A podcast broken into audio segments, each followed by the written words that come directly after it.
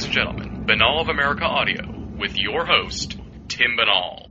Hello there, my friends. This is Tim Binnall of BinnallofAmerica.com with another edition of Binnall of America Audio Season 2.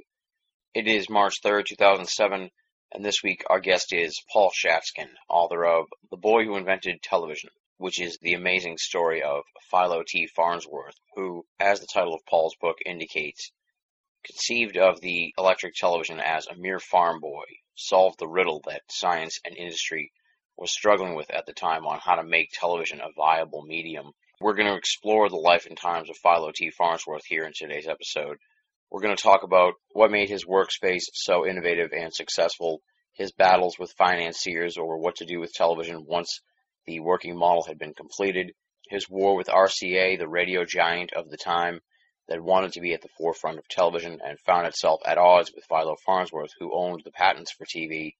Plus, we're going to find out about Philo Farnsworth's post television work, some amazing and pioneering research in thermonuclear fusion, and of course, tons and tons more. For those of you who are unfamiliar with Paul Schatzkin, let me tell you a little bit about him. Paul Schatzkin has led a life of multiple and diverse pursuits. After graduating from Antioch College in 1973 with a degree in communications, he worked in the television industry in Hollywood and earned an Emmy nomination for his pioneering work in computerized videotape editing on the ABC TV comedy Barney Miller. His first book, published in 2002, was the biography of Philo T. Farnsworth, titled The Boy Who Invented Television. He is now researching and writing Defying Gravity, the parallel universe of T. Townsend Brown, which was originally envisioned as a sequel to the Farnsworth biography, but has since taken on an almost unimaginable life of its own. A native of New Jersey, Schatzkin now lives with his wife Anne, three cats, and an old pickup truck near Nashville.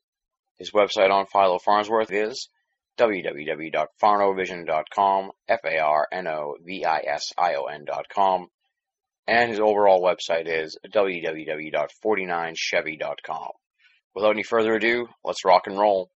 This interview was recorded on January 12, 2007, Paul Schatzkin talking about the boy who invented television on Binnall of America Audio, Season 2. Ladies and gentlemen, welcome to another edition of Binnall of America Audio. I want to welcome as our guest this week Paul Schatzkin. He is the author of the amazing book, The Boy Who Invented Television, a story of inspiration, persistence, and quiet passion. It's all about Philo T. Farnsworth, the inventor of television, and it follows the journey from the original thoughts that Philo had on putting together television to the to the creation of it, and then the amazing story and battle that went on once television became a viable commercial opportunity for some of the big corporations out there.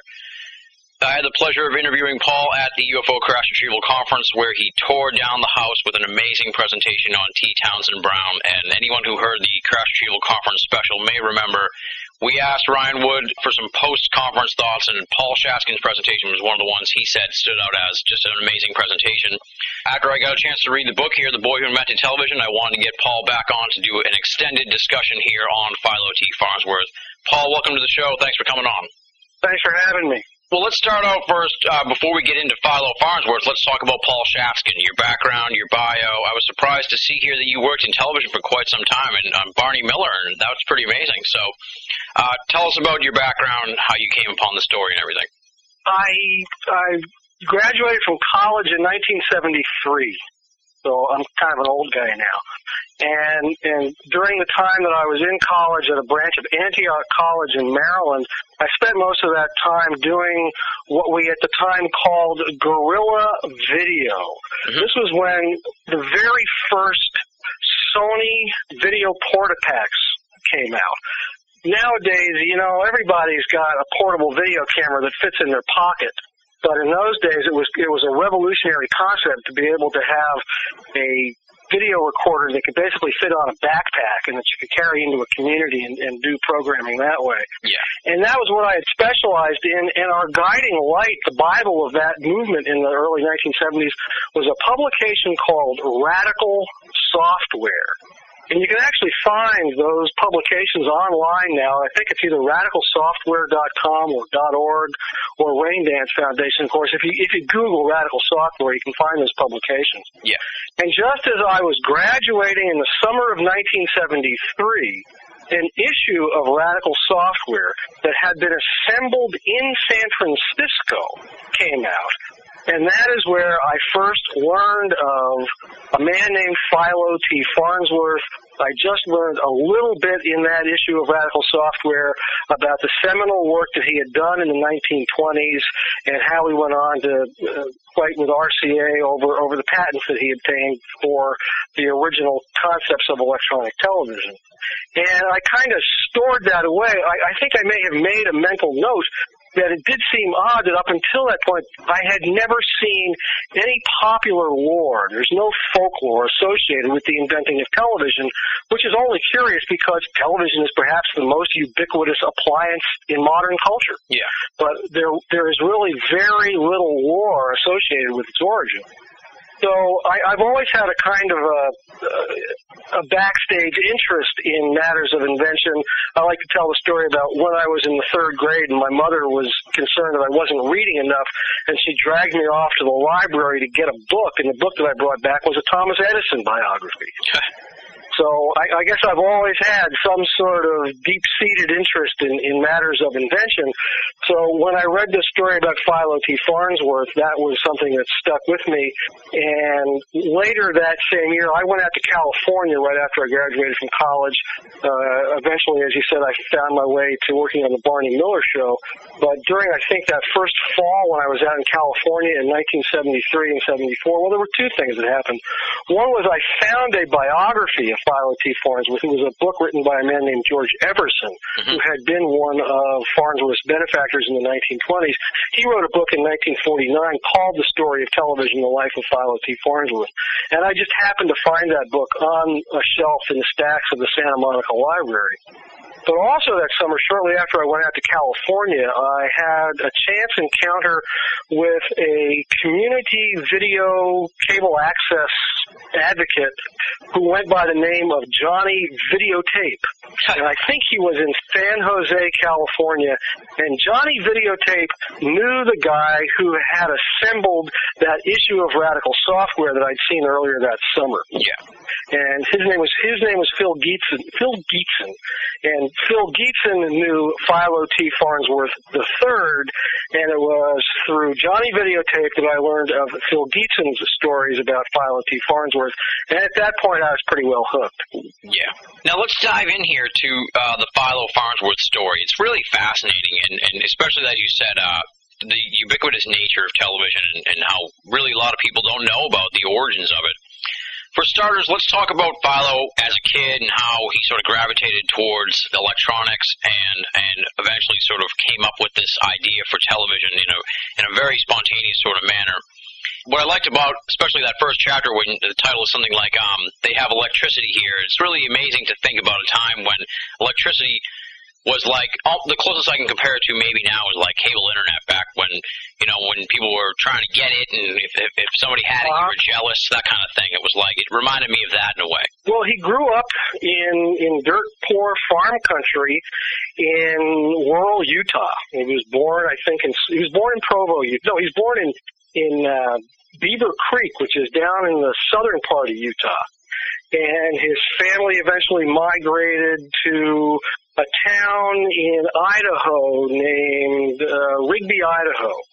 And this was when he was about 11 years old, so it would have been around 1917. And though he had had exposure to like mechanical phonographs and so forth, he really had had no exposure to actual electricity. So the story that you're talking about in the book is when they come over the hill to their new homestead in Rigby, Idaho, he sees that there are wires stretched between the buildings on this homestead, and he shouts out to the family, "This place has electricity!" Yeah. Yeah. And as they descend into the valley where they were going to be living now, he was really going to have his first first-hand experience with electricity. Prior to that, he, he had read about things like the telephone. Uh, he knew about electrical appliances, but I don't think he had ever seen it firsthand until they arrived in Rigby, Idaho. That- That's just that's just amazing to think about. Uh-huh. Um, And it, it is. I mean, we're, talk, we're talking about a time when when really uh, steam power was still uh, the, dominant form of transportation, and and and horses were were common, and, and it was it was compared to the environment we live in today, it was almost prehistoric times. But he had confided to his father when he was six years old, when he first began to learn of this world of invention that was beyond where they lived. Yeah. He confided in his father his hope that he had, quote, been born an inventor, unquote. And that was the way it was always put to me. He didn't say he wanted to grow up to be an inventor, but he recognized even at that young age that if that's what you're destined to be, that that's something that's pre-coded into your soul's code. And so he told his father that he hoped he had been born an inventor, and, and he began to orchestrate and organize his activities in such a way that might realize that destiny. And and all this sort of leads up to uh, the idea uh, of the television. Not so much. Well, this is what I kind of want to ask you. What, what was the mood going on in in um, in electronics at that time? Was television something that people were talking about as a possibility, but they couldn't figure out how to do it? Because uh, that seems to be where he came in. He figured out the mystery of how to actually put together the television and make it work as a viable concept. I think you could say that television may be the most preordained invention in the whole firmament of modern science. Because by the time we get to the 1920s, we've got recorded sound and audio transmission through radio. Yeah. And and we've got motion pictures, so we know that pictures can be recorded and and transmitted.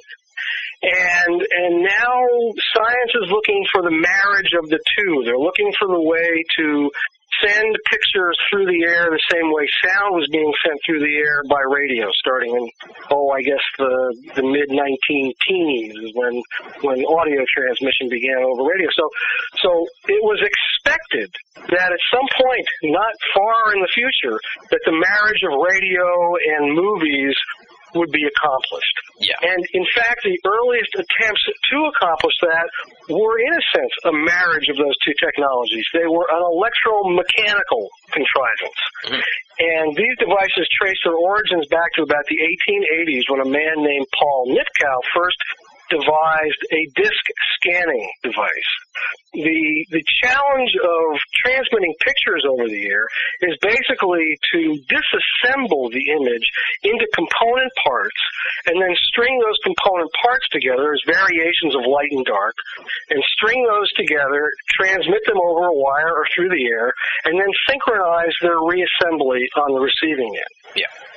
And given the mentality of the day, the earliest attempts to achieve that were attempted with mechanical devices, the progenitor of which was the Nipkow scanning disc. Imagine, if you will, just a flat disc, and poked into the surface of the disc is a spiral of holes. Mhm.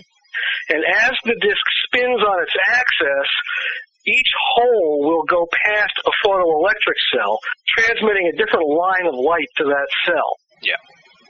So now you can see that the mechanical device is transmitting light through this sequence of holes to a photoelectric cell, and you get a sense of how the image is being broken down into individual lines through this scanning sequence. Yeah. Is that clear? Mm-hmm. I got it. Okay.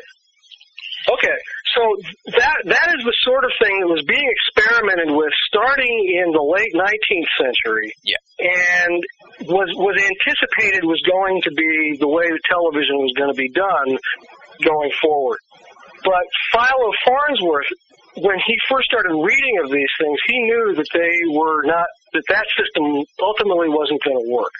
And I think part of his motivation was that having decided that he wanted a career as an inventor, he just sort of made the conclusion that television would be a good thing to invent. Yeah. Yeah. That if that that, that would lay a suitable foundation for a further career as an inventor. Yeah. And so he began to focus probably in oh, 1919, 1920s. He began to absorb whatever information he could about the science that might be associated with transmitting pictures through the air.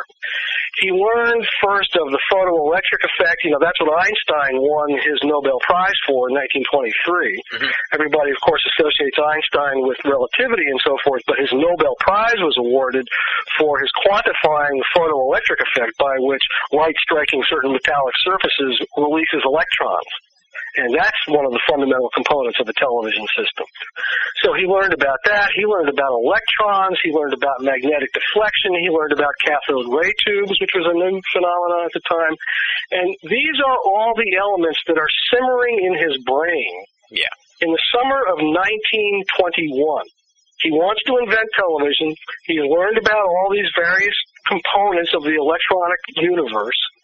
He knows that a mechanical system is never going to go fast enough to transmit a coherent image.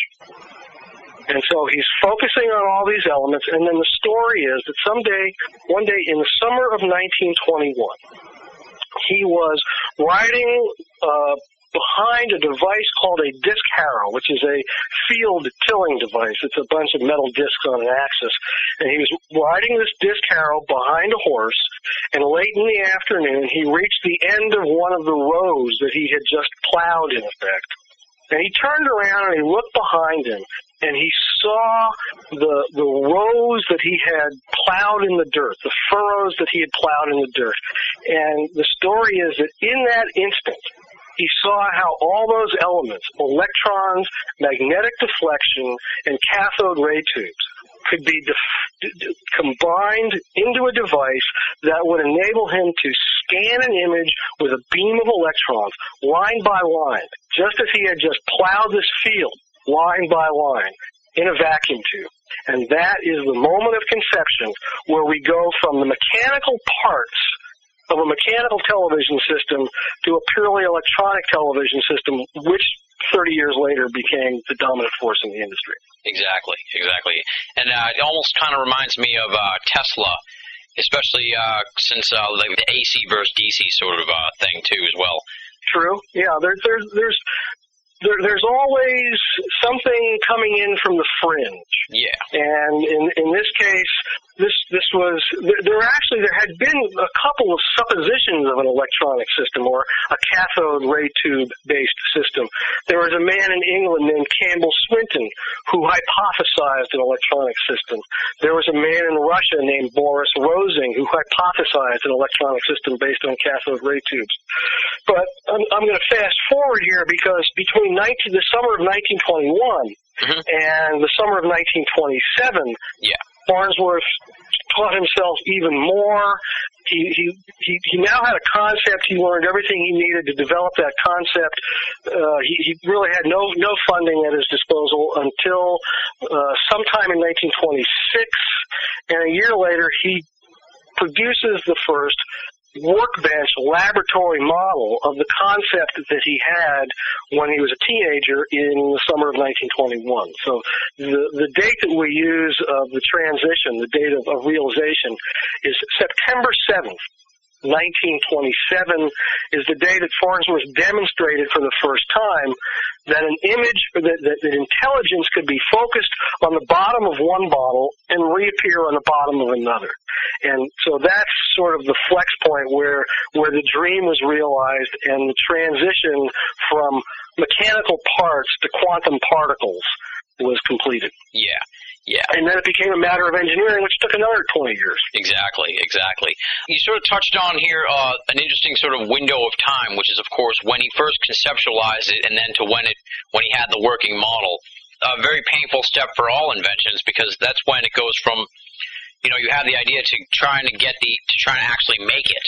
And Philo went through a lot of interesting sort of steps there, and you mentioned George Everson, who was uh, was uh, who he was instrumental really in, in getting the whole thing up and running.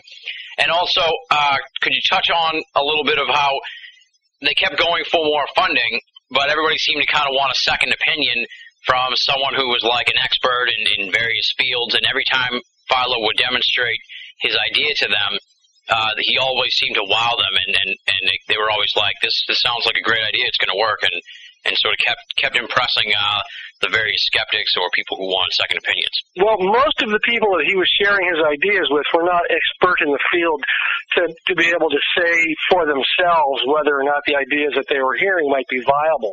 But what you're describing is a period that begins, I don't remember the exact time, I think probably in the spring, late winter, early spring of 1926. It's been five years now since he's had his idea. and he's been carrying this idea around in his head, wondering where he's ever going to find the means to try to realize it. Yeah. And the story is that at, at one point he was actually thinking about drawing his ideas up and submitting them to like Popular Science magazine. He was on the verge of giving up, really.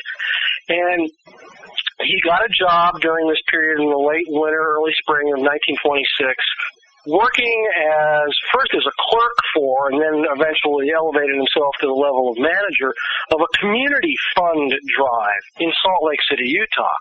And the man who hired him for that task was a man named George Everson and he proved himself to be uh, uh, mechanically inclined and, and to have a great deal of innate ability. And, and George Everson kind of took a liking to him. And the story is that one afternoon, when when all the work was done, they were all kind of sitting around and having a, a, a bull session together. And George Everson asked Philo Farnsworth, uh, "So, what are your plans? Are you going to go to college? Are you going to continue your education?" And Philo said that he didn't really have the means to do that. I, I, I, I, I think at this point he had stopped calling himself Philo and began calling himself Phil. Yeah. He had, had dropped the O, and, and so we, we're going to call him Phil from this point out. Sounds good. And uh, he he expressed his his interest. He said he didn't really have the means to go to school, but he mentioned to George Everson that he had this idea and it had been lurking in the back of his mind for a long time, and he didn't think he was ever going to find the means to develop it. And George Everson took the bait, and he asked Phil to elaborate on his idea, and Phil explained it was a system for television. And George Everson had no idea what he was talking about. The, the word television had not reached his ears yet. We're talking about uh, 1926. Yeah. And fortunately, there was another person, a, a partner of George Everson's, a man named Leslie Gorrell. And Gorrell had enough technical background to understand what it was that Phil was talking about and to encourage George Everson, who is a man of some means, to take the suggestion seriously. So George Everson becomes Phil Farnsworth's champion during the summer of 1926 and travels all up and down the West Coast looking for potential backers for this wild idea that he's heard for something called television. Yeah and he eventually winds up in the inner sanctum of the Crocker Bank in San Francisco. And and as you say, there there were any number of steps, a hoops that Farnsworth had to go through, where he would present his idea to somebody, and whoever he was presenting would say, "Well, that's a good idea. Let's let this guy look at it." Yeah, and then they yeah. bring in another guy, and another guy would look at it. And and so he must have presented the idea a half a dozen times over the course of the summer, and and then finally George Everson meets up with a man named Jess McCargar, who was a colleague of his from the uh, Crocker Bank. And Jess McCargar brings in a guy named Roy Bishop, who is a fairly savvy engineer and industrialist. And then Farnsworth comes up to San Francisco, and George takes him out and gets him a real nice suit. And they go and they do the presentation one more time. And Jess McCargar and Roy Bishop agree that if he will do his presentation for one more guy, that maybe they can find the funding for him. And they take him to see a guy named Otto Hahn, who is working on a refrigerator project for something called the Crocker Labs, which was actually one of Roy Bishop's concerns. And he listens to Farnsworth's idea and says, yes, he thinks very highly of it, and he thinks it'll work. It'll be very difficult, but he thinks that it's a viable concept. And as a consequence, Jess McCargar and Roy Bishop pool about $25,000 and tell Philo T. Farnsworth that he's got a year to make a picture. So he goes back to Provo. He collects his fiancee, a woman named Elma. We call her Pem. And he collects her. They are hastily married. They go out to San Francisco. They set up a laboratory. Uh, Pem's brother Cliff comes on board as a glass blower. His precise qualifications for the job being none. Uh, turns out turn, turns out to be an expert glass blower. He learns everything from scratch and, and produces by hand all the tubes that Phil Farnsworth is going to use to produce the first electronic television system. He's going to create he's going to create not only the camera tube, which is called an image dissector, and the receiver tube, which is a cathode ray tube that Phil called an oscillite, but he creates some of the amplifier tubes as well. And it takes them a year But from the time they set up shop in San Francisco in September of 1926 until September 7th of 1927, they produced a number of early models of the image dissector tube. And come September 1927, they conduct an experiment and they they using an incredibly powerful arc light, they shine the image of a simple straight line that's painted onto a glass slide. They shine this image onto the surface of an image dissector tube, and in the next room where they have the oscillite, the, the cathode ray tube receiver tube, they can see when that image of the straight line is being rotated counterclockwise or clockwise. They can see it vertical or horizontal. Yeah. And this tells them that the intelligence, so to speak, this image that's being transmitted on one tube is reappearing on another tube and that shows them that the principle that Philo T. Farnsworth first had when he was in that potato field in Idaho six years earlier was in fact a viable concept and the path to all electronic television. There you go. You were sort of talking about these California days. I really enjoyed the portion sort of that talks about this lab gang and and and, and the, and the Uh-huh. amazing folks that Phil assembled at the at the lab on 202 Green Street. Talk a little bit about Mhm. those days. It sounds so. It sounds really exciting. That's the best way I could put it. When I was reading the book, you almost wanted to be there during this time because it sounds like they were just in doing some amazing stuff uh, in California at that time. Well, I think this is this is the embodiment of, of an axiom I heard a long time ago. And I, I don't know if, if somebody else said this or if this is just another old saying that I just made up. But there are time there are times when ignorance can be an asset because if you don't know what cannot be done, there is nothing that can prevent you from going ahead and doing it. Mhm. And that is essentially the spirit that Philo T. Farnsworth surrounded himself with in the people that he hired to be part of this little nucleus of, of genius that he was forming. Now, the, the point to this exercise is that remember, going back to the very beginning, Philo T. Farnsworth didn't set out to invent television. Yeah. Philo T. Farnsworth set out to be an inventor and to to create the means by which he could follow his imagination down whatever path he found it taking him. And so he surrounded himself with creative individuals. I, I think the way it was explained to me was that it wasn't so much that they had education or experience, but that they had daring and that they were trainable. Yeah. So he was looking for people who who would who were not the embodiment of orthodox science, but who shared within that spirit of adventure. And this became this little nucleus of people that we're talking about that he called his lab gang. Yeah. And they became very much uh, an intimate group that worked long hours, uh, doing fairly tedious work, but they all were united in their tremendous respect for Philo Farnsworth and his ability to inspire them to stretch themselves and extend themselves into areas that they didn't think they were capable of. And I mentioned Cliff Gardner a moment ago. He was Phil's brother-in-law, and he's he's pretty much the embodiment of that whole idea. He had no experience in the field of, of glass blowing. He had never fabricated a tube, but he wanted to be part of that whole experience, and so he went and learned everything that he needed to do. And and then and then because he was not steeped in what everybody knew could not be done, he went ahead and did things that prior to that had not been done. Yeah.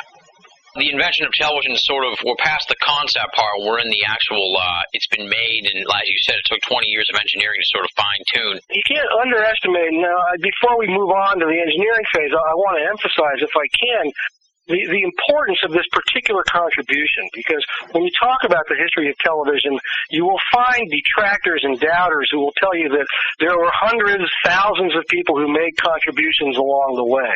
And that is certainly the case. But there, there was a point uh, of transition. There was a flex point there when everything that went before became obsolete and everything that came after became possible. And that flex point, that, that idea that Farnsworth had in the potato field in 1921, the realization, the workbench model that he demonstrated in 1927, that's the point of transition. That's the pinch in the hourglass. Yeah. And, and it is, it is truly one of the seminal moments in, in scientific history where the transition was completed in effect from a technological environment that was dominated by mechanics and parts to the environment that we live in today that is dominated by particles and quantum mechanics. Yeah. And all of that took place in Philo Farnsworth's mind and on Philo Farnsworth's workbench. And, and that is the, the flex point that made television possible. Now you can start talking about the hundreds and thousands of individuals who made improvements in engineering refinements that made television possible going into the 1940s and 50s. But it was that event, Farnsworth's contribution in 1921 to 1927, that made everything that comes after it possible. Exactly. Exactly. Where were we? Um, well, well, what what I wanted to say was, um, from there, there's sort of a crux or a, a, a difference of opinion, if you will, with uh, the backers for Philo Farnsworth and Farnsworth himself. He he wanted to stay on the cusp of the development of the television and go through with Mhm. these steps of engineering. And the bankers, it seemed like there was a constant battle with them not to just sell out and, and, and you know, we, we got it, we made it, we, we made the television, now let's sell it to people that can actually, you know, fine tune it and, and move it out and, you know, cash out, if you will. Yeah, al- al- almost from the moment that Farnsworth did his first demonstration, which would have been a little later in 1927. And there's one great story in the book where one one of the backers was a, a wizened old banker from the gold rush days named J.J. Fagan. And Fagan kept asking Phil or George Everson, when are we going to see some dollar signs in those tubes of Farnsworth? And when it was time to demonstrate what he had done for his backers, he in fact painted the image of a dollar sign onto a glass slide. And when the bankers all came to see what they had created, that was the first image that they saw was the, the image of a dollar sign on the face of a cathode ray tube. But almost with, with within minutes of, of seeing that, the discussion changes direction Yeah. and and the drift of the whole environment changes. And even Roy Bishop, who had been something of a father figure to Farnsworth at that point, begins discussing the whole enterprise in terms of how are they going to sell it to quote one of the big electrical companies. We're now in an environment we're talking about the late 1920s, where the pioneers of the 19th century, the Edisons, the Bells, the Morses, and so forth, the institutions that they had created that had been built around their inventions are now the vested interests of the 20th century. And they had the means, they had the control, they had the economic and financial and political power to control the introduction of new industry from that point. And some of Farnsworth's backers were of a mind to simply surrender what Farnsworth had created to one of those industries to let them continue with the refinement that was going to be necessary. I mean, it was clear at that point that it was going to take a lot of work to get it from the workbench to the marketplace, and, and none of these guys, uh, like Jeff McCargar or Roy Bishop or even George Everson, really had the stomach for what that was going to take. But Phil managed to prevail. Remember, again, he he wanted to maintain this shop, and he he knew that if if they continued the work that they were doing, that, that over a period of reasonable time they would develop a portfolio of patents. Yeah. Not only the original patents, which were obtained in 1930, they were applied for in 1927 and, and issued in 1930. But not only those original patents, but there would be a whole portfolio based on those patents and including all the refinements that they would develop over time. And when the time came to turn that over to some other company, it would be a much more valuable portfolio than if they did it immediately, like back there in 1927 or 28. So he was he was able to prevail upon them to keep the enterprise going but it was rather burdensome, to put it mildly, because the expenses were ratcheting up rapidly, and they had originally committed uh, $25,000 to the initial enterprise, and by the time Farnsworth produced his first picture in September of 1927, they had spent twice that. So they were they're kind of losing patience, but somehow Farnsworth prevailed and managed to get them to continue. And um, he stayed in San Francisco under the aegis of various different configurations until about 1930 or 31. And in fact, Roy Bishop, who had been one of the original benefactors, I think he stepped aside and Jeff McCargar became pretty much the prime benefactor. And McCargar was was really not an industrialist. He was not cut in the George George Westinghouse or Thomas Edison mold. He was kind of a fast buck artist. Yeah. Yeah, but he became pretty much responsible for Farnsworth's future.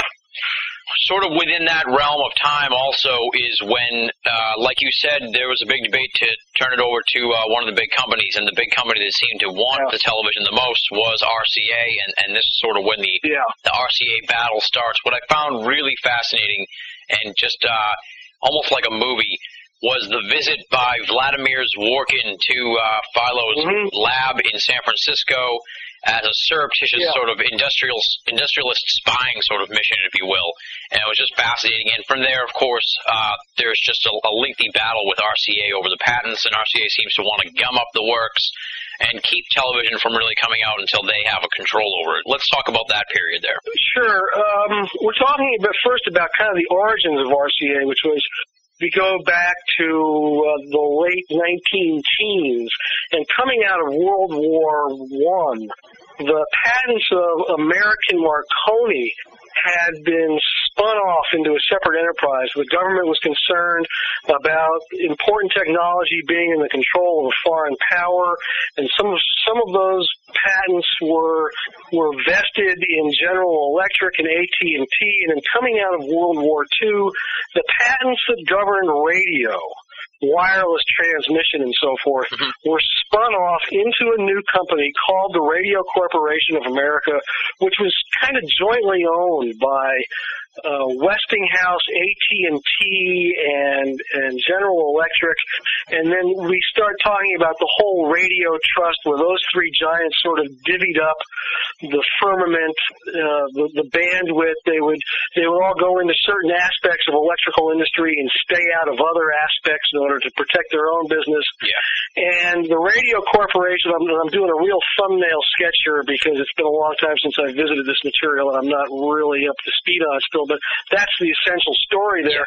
You wind up with the Radio Corporation in the early 1920s, and the essence of the Radio Corporation is that it is the clearinghouse and, and the, the, the bank, so to speak, of all the patents governing radio. And the governing philosophy, the business model that they operated under was simply that the radio corporation never pays patent royalties. The radio corporation collects patent royalties. Yeah. So that's that's sort of the philosophical business model of the radio corporation. And uh, as the radio corporation is developing, it, it comes under the control of an individual named David Sarnoff Mhm. who is a Russian emigre, worked his way up from scratch. Uh, there's lots lots of lore about how Sarnoff achieved his position, but by the mid 1920s, he is kind of the general manager of of the radio corporation, and he's pretty much driving that train. And he can see that those patents for radio, which were the foundation of the radio corporation's business, were going to be expiring in the near future. So he starts to look over the horizon to see what's coming up next that will take the place of radio so that the, the, they can get the jump on developing that technology mm-hmm. and continue to control that technology so that RCA can continue to collect those patent royalties. Yeah. And clearly, the next thing on the horizon is television. So David Sarnoff pretty much decides that RCA is going to develop, invent, develop, refine, and introduce television to the world. That became part of his corporate mission. Parallel to that, there is coincidentally another Russian emigre. This is the man named Vladimir Zworykin that you mentioned um, a moment ago, Mhm. who came to the United States in around 1920, and he had worked in Russia with the individual that I mentioned earlier named Boris Rosing, who had postulated a cathode ray tube based television system. Yeah. And Zworykin came to America with those ideas, and he found work with Westinghouse. So we get to 1929, and Zworykin is working for Westinghouse, where he had applied for a patent uh, television system in 1923, but the evidence is weak at best that he ever got it to work. So he he was given different assignments. And and then you have Sarnoff in 1929. He's fairly well determined that he's going to have to get a handle on television, and he learns of this guy at Westinghouse, which was a corporate ally of RCA's, who had done some work on television. So that alliance was formed, I think, in the early part of 1929 or early 1930. So Zworykin and Sarnoff had pretty much agreed to work together, but before Zworykin actually took up residence at the RCA labs in Camden, New Jersey, he made a trip out to the West Coast to see what Philo Farnsworth had on his workbench. Mind you, it's public now because the patents have all been applied for. Yeah. So, so knowledge of this technology that's been developed by this maverick kid out in, in San Francisco is circulating among the, the corporate, electronic corporate elites of, of the East Coast. So, as Zworykin goes, he's on his way from Pittsburgh to Camden, New Jersey, and he makes a side trip to San Francisco on the way. and this is in the, the this is in the spring of 1930. But the fact that there's been an alliance formed between Zworykin and Sarnoff is unknown to anybody. Yeah. So when he arrives at Farnsworth's laboratory in San Francisco, it's under the guise of seeking a patent license for Westinghouse. Mhm. Now, Westinghouse had a fairly good history of, of working with independent inventors, and you know the whole Tesla story. Yeah.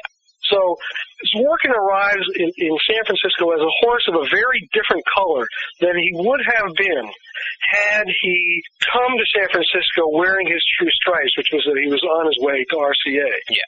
Because Westinghouse had a history of working with other inventors, and RCA had a history of crushing other inventors. Exactly. Yeah. So he shows up at Farnsworth's laboratory, and he's pretty much given the run of the place for about three days. and he is shown uh, a, a fairly well advanced version of Farnsworth's image dissector, the camera tube, and he holds that in his hand and he says, "This is a beautiful instrument. I wish that I had invented it." and he's shown how the the image dissectors are fabricated. The original image dissectors, the the face of the tube, the pickup end of the tube had a domed glass end, and now Cliff Gardner is sealing flat glass into the end of the tube. And Zworykin saw that and said, "Well, my people told me that couldn't be done." And so here you see where the principle of not knowing what couldn't be done serves Yeah. because that's that's pretty much what Cliff Gardner says. Well, I didn't know it couldn't be done, so I just went ahead and did it.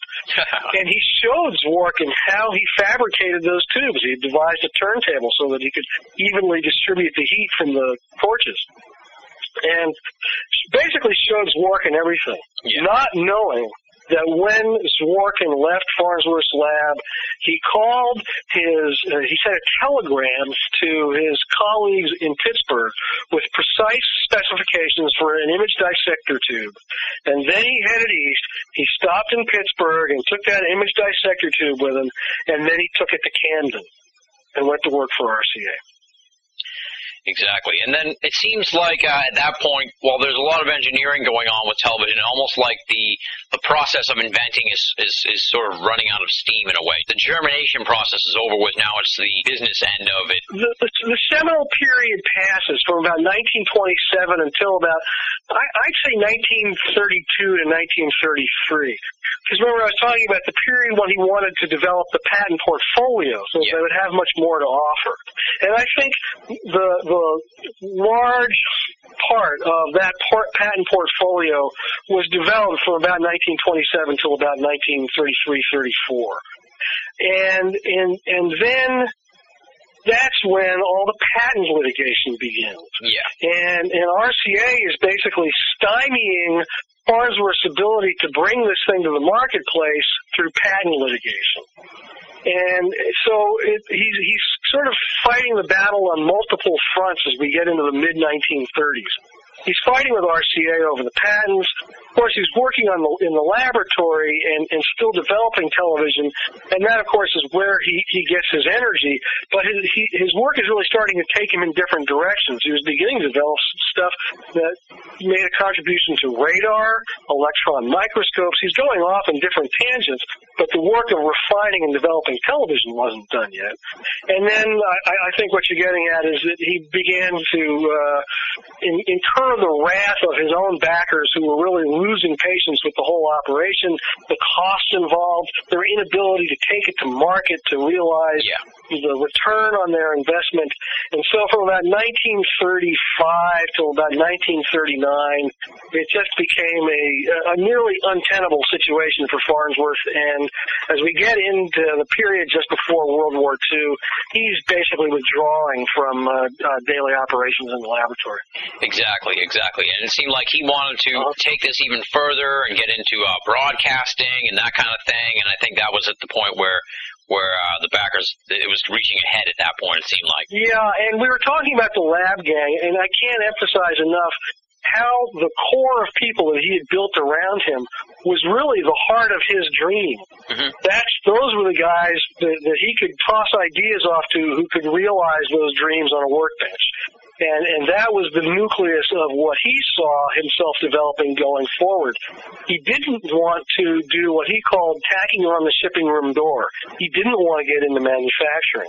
He could see at one point that broadcasting was going to be a very lucrative business, and he actually considered adding a, broadcasting component to his business. But he always believed that the royalties that were going to be generated by the patents that his enterprise was going to generate generate would be sufficient to sustain the enterprise as these various industries that he create got going but I don't think he ever really reckoned with how difficult it was going to be to contend with the entrenched corporate and institutional interests, all of whom had something at stake as this new technology came in from the periphery and wanted to control the introduction of all that new technology. Yeah. yeah. So he he pretty much uh, has uh, withdraws from the situation. A decision was made in 1938 to go the manufacturing route, and in 1938 and 1939, the Farnsworth Television and Radio Corporation was formed in Fort Wayne, Indiana, with the intent to manufacture radios until television became a commercial reality and then go into the television manufacturing. So he moves from Philadelphia in 1939 and he worked for about a year with the Farnsworth Television and Radio Company in Fort Wayne, and then he basically had what amounted to a low-grade nervous breakdown and retired to a farm that he had set up in Maine. And he basically sat out World War II on the farm in Maine. And what do you think brought about this this nervous breakdown? Was it just that uh, the business end of of the transition for television into the commercial aspect, that whole business aspect really wore him down? And of course, part of the story that I wanted to talk about, and I think we may have passed it chronologically, maybe we can throw back to that, is Jess McCargar and the dissolution of the of the lab gang when he fired everybody. Yeah, I think that had a tremendous impact on on Philo and it sounded like also a variety of family problems that seemed to all come ahead, come to a head at this point, correct? Yeah, um, like I say, there were a number of circumstances, all of which converged on his withdrawal in 1940. And the, the circumstance that you're referring to, McCargar firing the lab gang, that was kind of the prologue to the formation of Farnsworth Television and Radio the story there is that Phil had gone to Europe. He actually had a patent license in in England with a company called Baird, and and, and that, that's another tangential story. But while he was in Europe in 1936 and, and went to the, he saw television being used at the Berlin Olympics, the Nazi Olympics in 1936, and so forth. But he had also, before he left, he had filed some applications for patents on um, velocity electron velocity modulation, which was an element of radar research. Yeah. And when he got back, he found out that those patents had been dropped, yeah. had been allowed to lapse.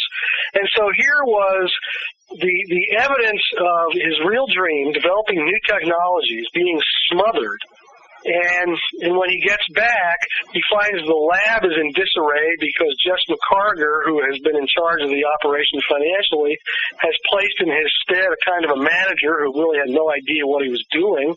And and Phil gets back and he fires this manager, a guy named Russ Pond, and then Jess McCargar comes east. We're in Philadelphia now. He comes east from where he lived in San Francisco.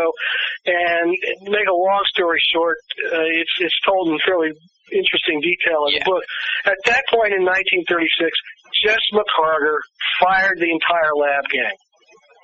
He walked into the, he walked out of Phil's office, walked out of the lab, and said, "You're all fired. Go home." Get your stuff and leave. And and that was the end of the dream. That was the shattering of the dream, basically. Yeah, yeah. And and that night, Phil called a few of them to see if they would come back on a scaled down operation, and all but Cliff Gardner, his brother-in-law, said that they would not come back so long as Jess McCargar was a principal in the operation. He managed to put together a fractional organization uh, he was able to continue some work, but the spirit of it was pretty much shot.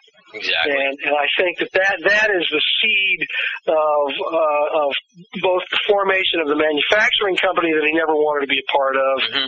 and the, the, the loss of the dream that he had been working for now 10 or 12 years to develop.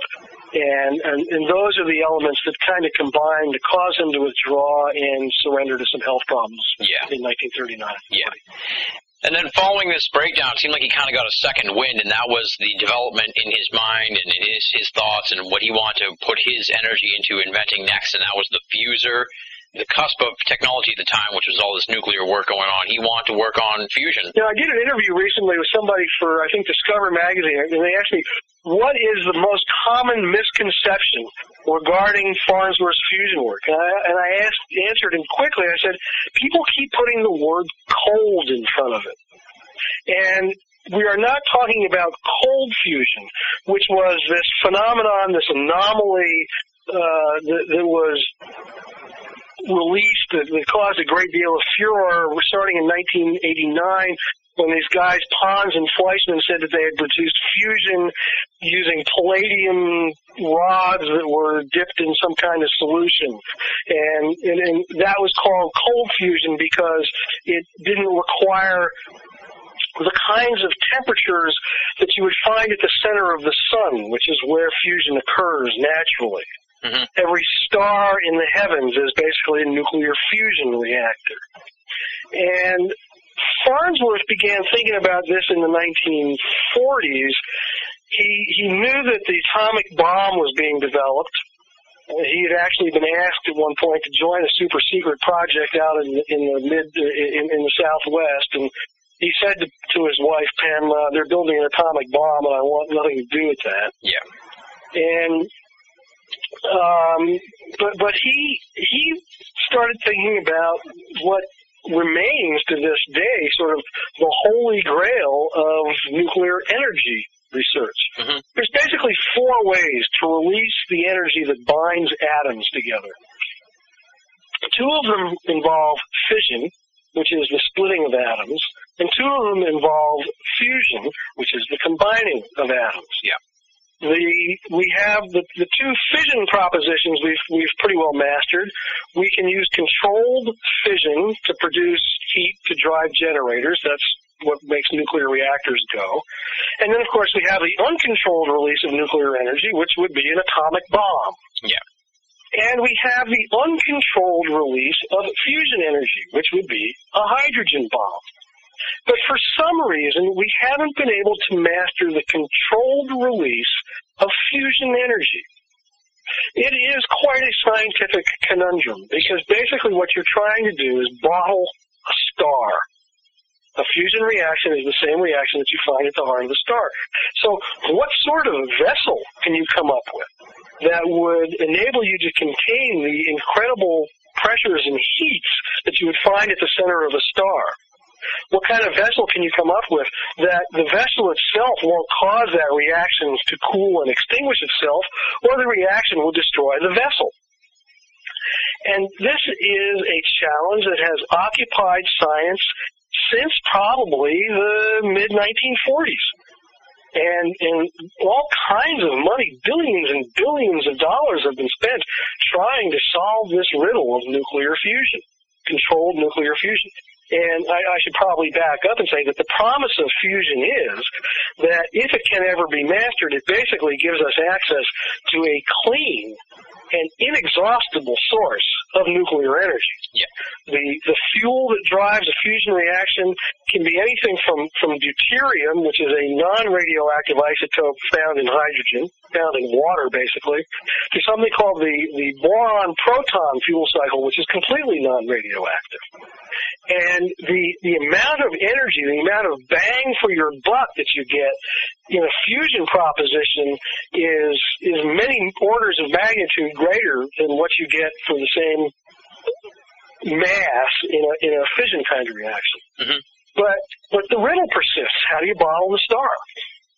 And and that was the kind of challenge that Philo Farnsworth found intriguing, and that was what he started thinking about starting in about the mid 1940s. He just started thinking about it, and and he and and there was the, the story is that he had developed an amplifier tube called the multipactor tube in the 1930s, and and he had built a spherical model of that amplifier tube, and he had observed a phenomenon inside that amplifier tube, and that phenomenon, fast forward to about 1953, gives him the same kind of conception for a fusion reactor as he had had in the potato field back in 1921 for television. Exactly. That's a great story in the book. From 1953 on, he pretty much devoted his life to developing that fusion reactor that he called the fusor.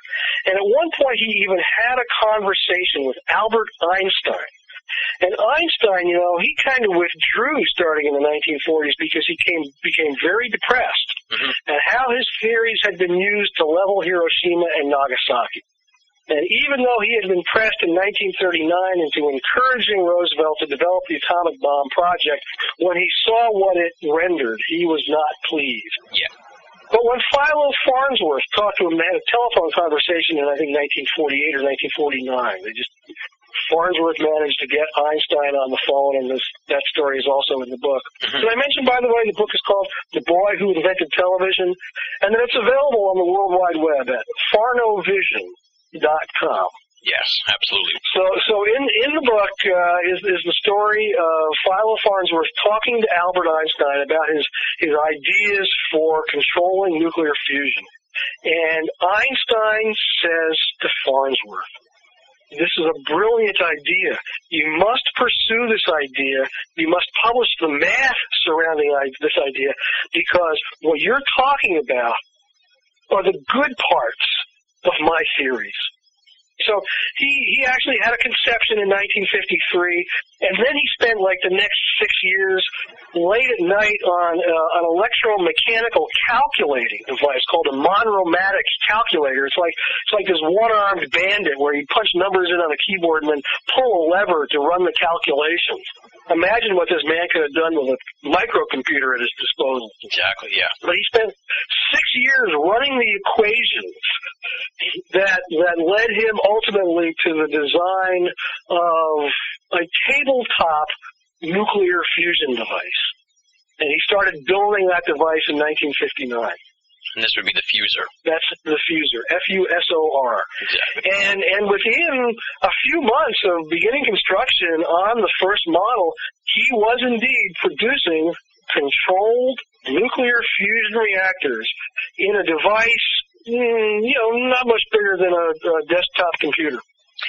And it's kind of like the same story in a microcosm of, of the story of television in the sense that he was being funded by a big corporation at the time and he was so far ahead of the technology that he couldn't really translate it to the business people and it sounded like that diffuser just didn't it never really came together. There's there's any number of reasons why we don't all have a fusor in our basement today providing all the electricity that we need to run our houses, which was basically the design that he was pursuing. Mhm. Rather than institutional power generation, Farnsworth was coming up with a device that would be so simple everybody. It was like television. yeah It was it was a device as simple as a television that everybody would have in their basement. But it was also going to generate incredible amounts of energy. And he he wrestled at, at great length with himself over whether it was really reasonable to introduce that kind of technology into a civilization that yeah maybe he ain't quite ready for it.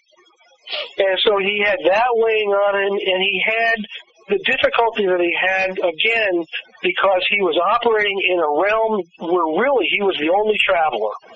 Because of, of his own experience now. He's got, well, let's think, about 30, 20, 30 years in the trenches having his own unique experience dealing with these quantum particles and these quantum processes.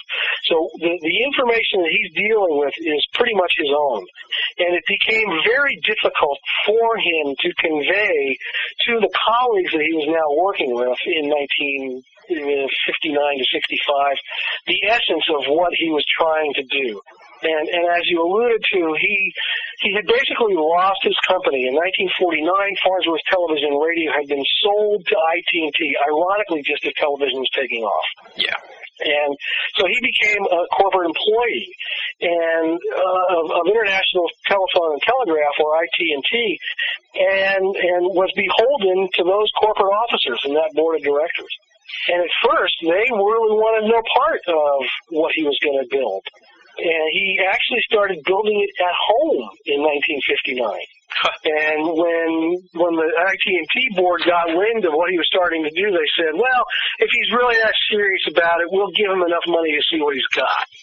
And so they only nominally funded the thing. Yeah. And then they brought in some credentialed PhD types to kind of watch over the operation. And they, they brought much more orthodox physics to the table. And they began developing their own sort of corollary developments to what Farnsworth was developing. And it became, a, again, a kind of a contentious environment that he was working in. Exactly. And uh, there, there's a couple of good stories in the book, so I'm not going to spoil them for your listeners, but there's a couple of good stories in the book that that eventually wind up with Farnsworth walking away hmm from his fusion development in about 1965 and 66.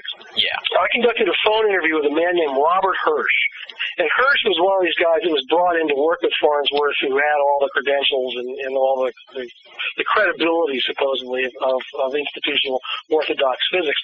And in fact, Hirsch went on after the Farnsworth experience to, to manage the whole Department of Energy's fusion research program. So here's a man who knows whereof he speaks, and I asked him point blank, why don't we know if Farnsworth's approach to fusion was viable? Because we don't know. We can't say categorically at this point whether that was a viable approach to fusion or not. Mm-hmm. And, and Bob Hirsch's answer to me was simply they've never put enough money into it. That's But they're amazing. spending, even as we speak, twelve billion dollars to build a dinosaur in France called a tokamak, which is this whirling Russian donut thing, Mhm. uh, using magnetic confinement, using gigantic super cooled magnets to compress a fusion plasma.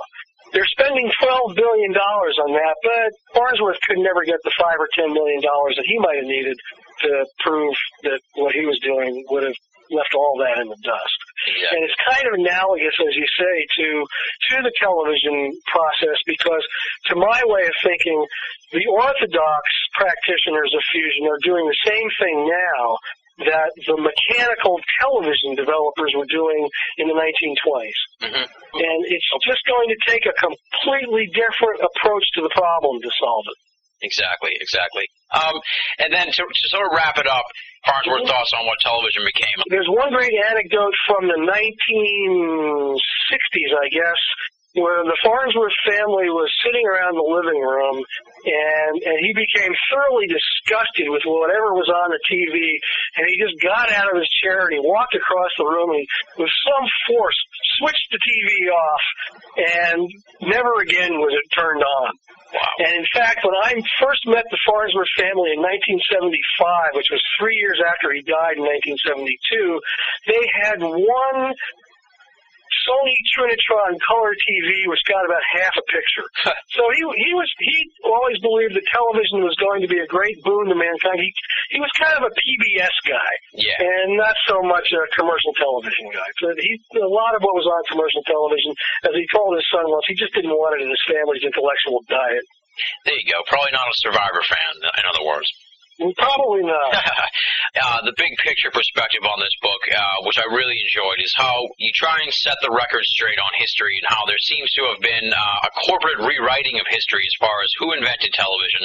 And Yeah. the boy who invented television tries to set the record straight once and for all about the actual origins of television. Let's talk uh, about that. Let's close it out here with a discussion on on that. We come full circle here to kind of where the conversation started. Yeah. Why don't we know this fabulous story about this incredible individual who made this seminal contribution to modern culture and society?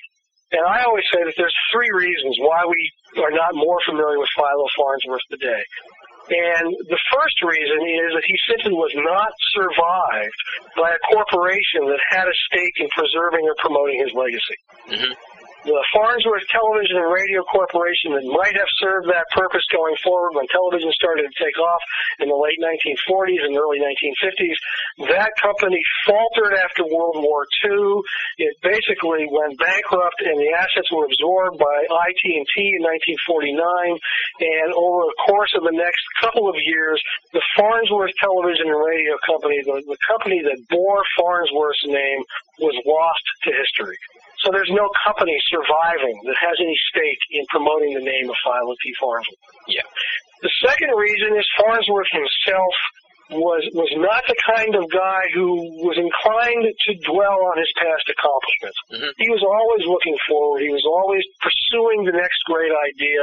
He was perfectly content to let others pick up the ball that he would leave behind to refine and develop his inventions and bring them to the marketplace.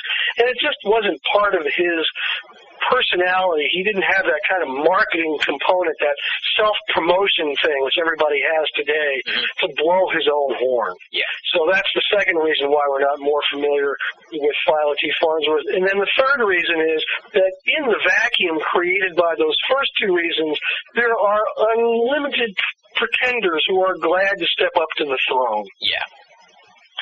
And chief among those remains RCA. You still see commercials every now and then for RCA, which which intimate that RCA invented television. And you still run into the Zworykin patent that he filed in 1923, which which was ruled inoperable in 1934, and we didn't even get to that story, but it's but it's in the book. Mhm.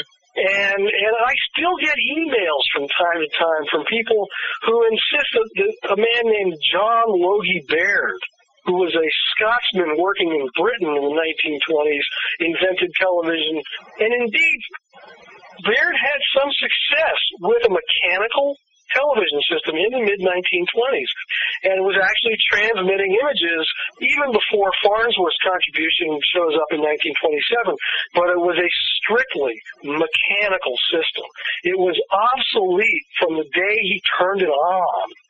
And there was nothing left of, of mechanical television once television began to take root in the culture and the economy in the 1940s and 50s.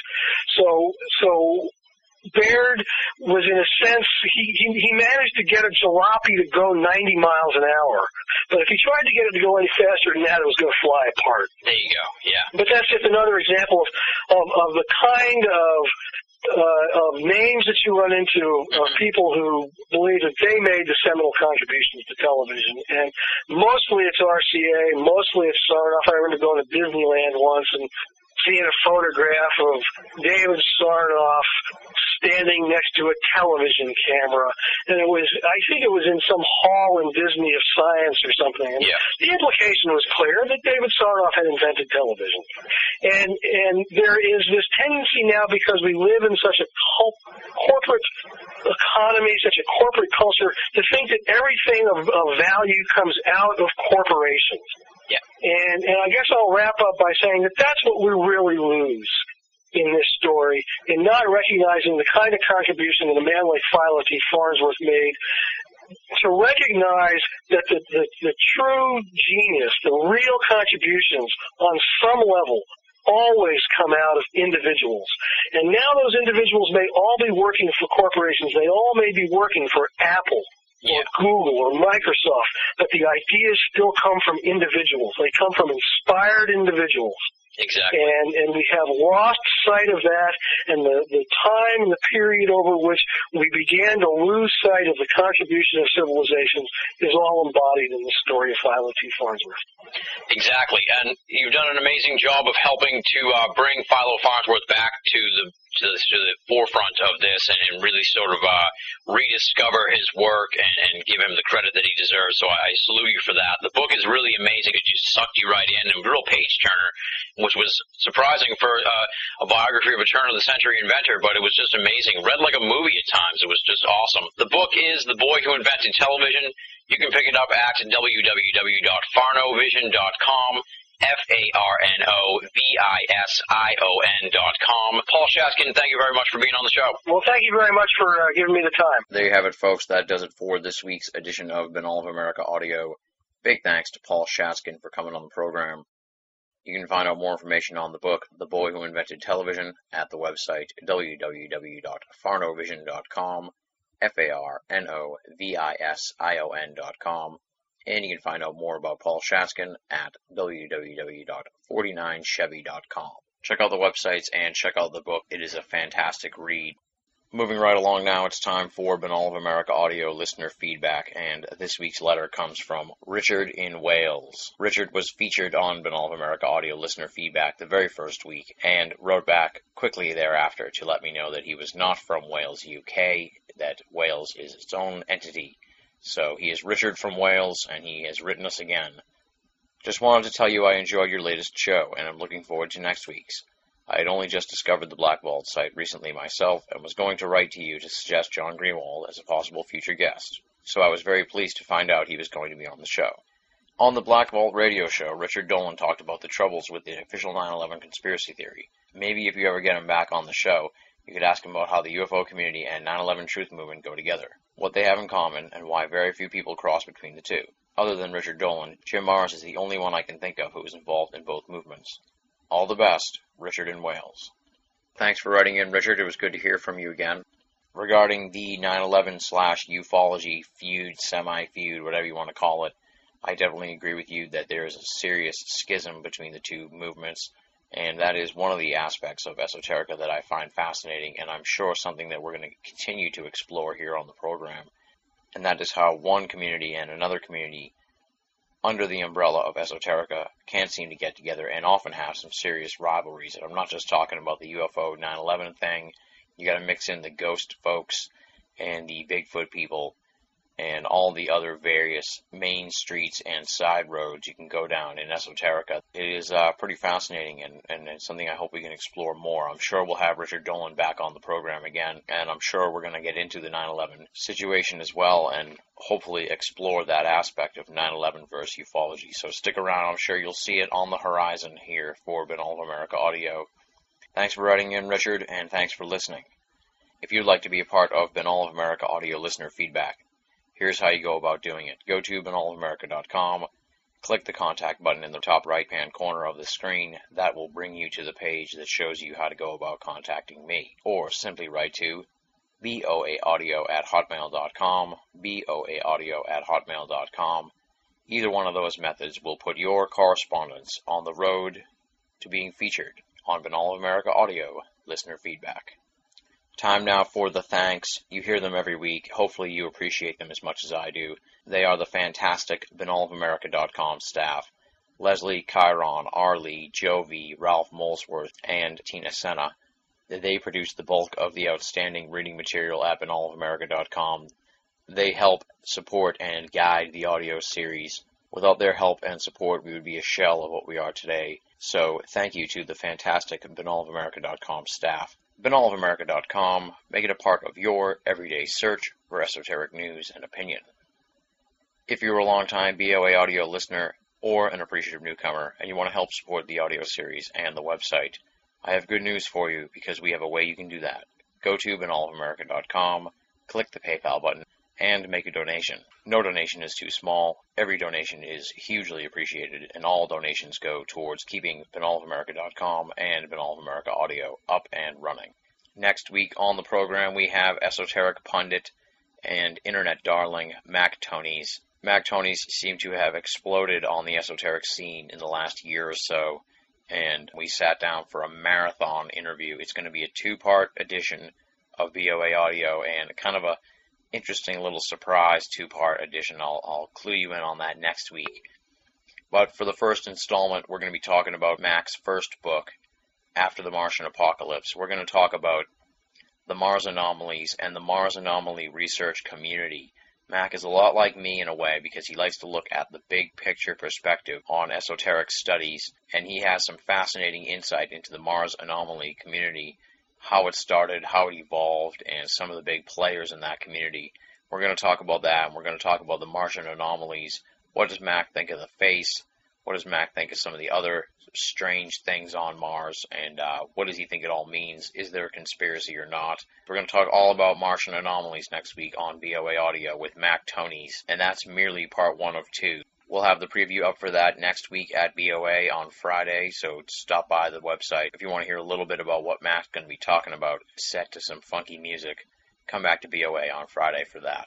On that note, we wrap it up for the week. Thank you very much, folks, for listening. Until you hear from me next week, this is Tim Binnall, signing off.